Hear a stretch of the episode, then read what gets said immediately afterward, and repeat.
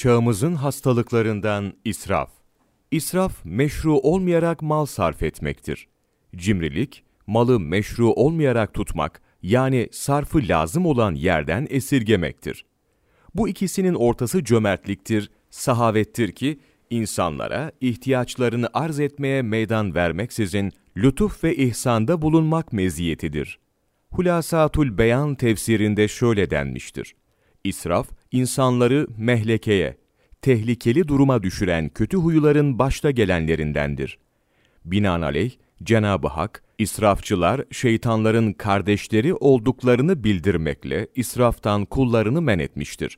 Resulullah sallallahu aleyhi ve sellem, israfın abdest suyunda dahi olduğunu beyan ve o israfı da men etmişlerdir ki, israfın zemminde, kötülenmesinde kafidir. Çünkü Beyzavi'nin bildirdiğine göre, ashabtan Sa'd radıyallahu an abdest alırken, Hazreti Resul sallallahu aleyhi ve sellem Efendimiz, bu israf nedir ya Sa'd buyurması üzerine Sa'd, abdest suyunda israf olur mu ya Resulallah? demesine karşılık, Hazreti Resul sallallahu aleyhi ve sellem Efendimiz, evet, akan ırmak üzerinde abdest alsan yine israf olur diye buyurduğu rivayet olunmuştur.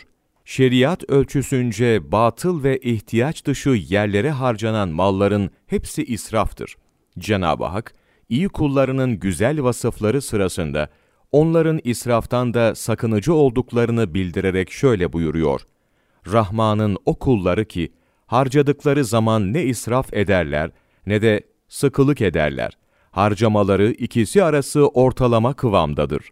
Furkan Suresi 67. Ayet Beyzavi merhum tefsirinde, israf günaha sarf olunana, eli sıkılıkta vacip olan zekat, fitre gibi hakkullahı ve üzerine lazım olan nafakalarını ödememeye denildiğini beyan etmektedir.